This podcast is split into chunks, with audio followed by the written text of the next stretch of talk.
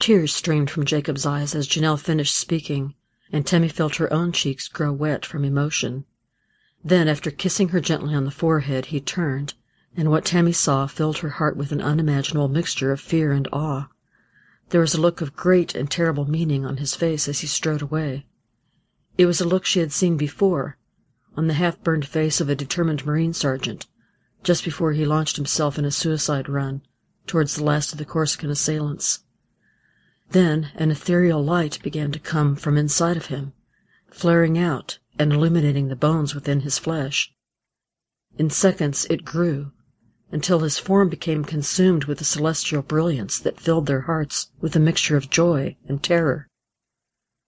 A sound began to accompany the light, rising around and within them, full of hope and fear. To Tammy it felt as if every fiber of her being were poised on the precipice of something so significant that it would bring an end to everything she ever knew, and give birth to something greater than she could imagine. Tears burst from her eyes, as she and the others fell to their knees and stared in abject wonder.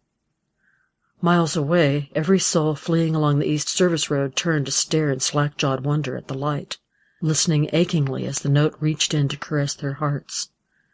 Twenty miles further out, pilots, crew, soldiers, and medical personnel aboard a dozen rescue helicopters were caught up in rapture.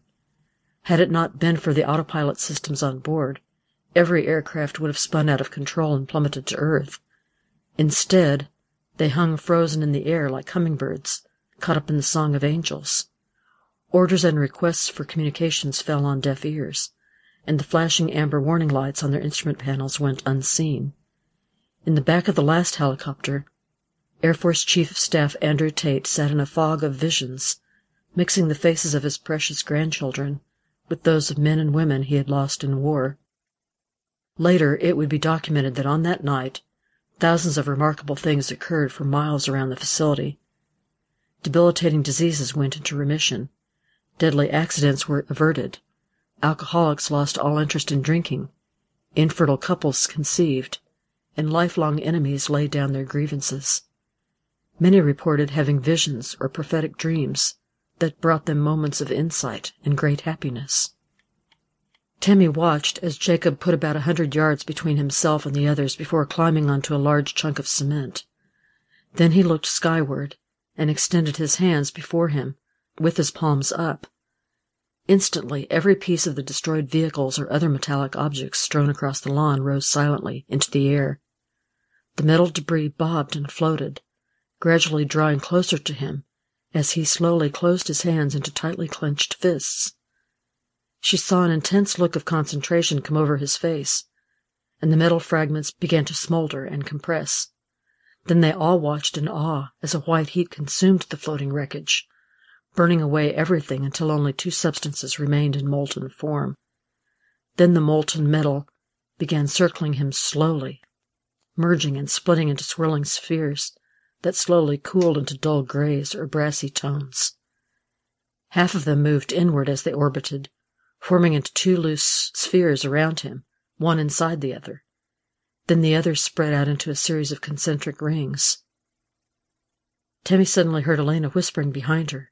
Two, fourteen, eight, two, one, eighteen, two, eight, two. Oh my God! It's iron and copper, one atom inside the other. But before Tammy could ask what that meant, Eddie spoke in a tone she had never heard from him reverence. It's it's a quantum electromagnet, but but that's impossible. In concert with this statement, the rings of Jacob's construct began to spin in opposing directions, causing a vibratory hum to rise up, and they all felt violently nauseous. We have to move back, Elena cried out as she retched. A field that powerful, there's no telling what it could do to us. So they all worked as quickly as they could, Clark lifted Barnes and cradled him like an infant, while Jenny lifted the protesting Janelle into his arms again. Then they moved as swiftly as they could to the far edge of the lawn, before turning back to watch as each of the spinning rings tilted on separate axes.